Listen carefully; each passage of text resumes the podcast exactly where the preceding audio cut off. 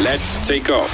Bongani and Nala on Radio 2000. Uh, good morning, Dr. Ntsikelelo Breakfast. Welcome to the takeoff. Thank you very much, Bongani, for having me. Doctor, from your political eye, what is happening between the Transport Minister, Fikile Mbalula, and the MKMVA? Well, I think the, the war that has uh, broken out within the ANC is basically diffusing itself um, in the form of uh, factionalism and uh, affecting uh, the operations of uh, the state. For instance, we all know um, who the military guys are aligned to. We all know who is the Mbalula uh, sympathetic uh, to. And I think the unfortunate thing is that as the public, we are caught in the crossfire.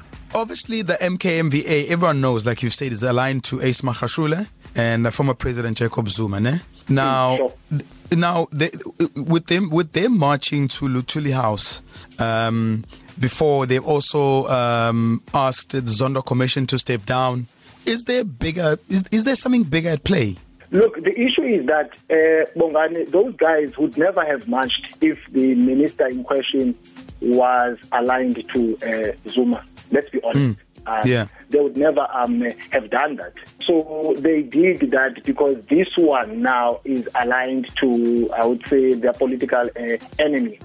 Um, and I think that is basically what is uh, at play here.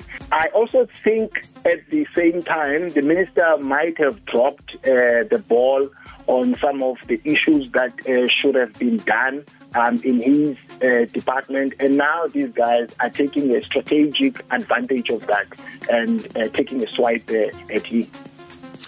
Have they got any valid issues? I mean, they talk about there was a trust, you know, that was there for them where the money's gone missing. Um, they talk about repatriation of bodies of people that died and were buried in exile. Have they got any valid issues?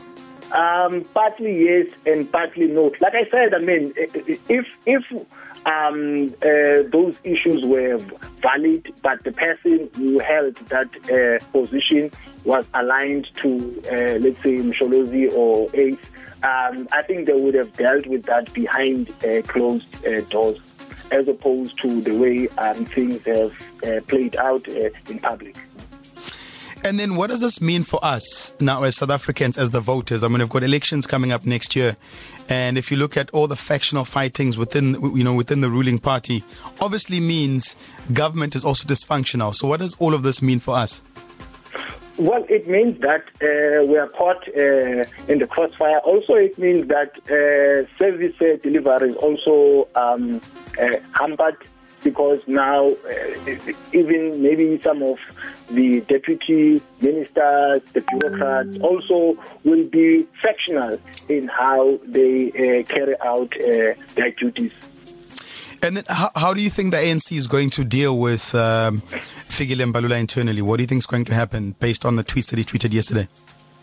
I think he got a, a tongue uh, lashing um, last night but then mm. he defied them and then he tweeted um, uh, again. Uh, I, I, think maybe he thinks that no, it was Ace who was trying to uh, uh discipline him.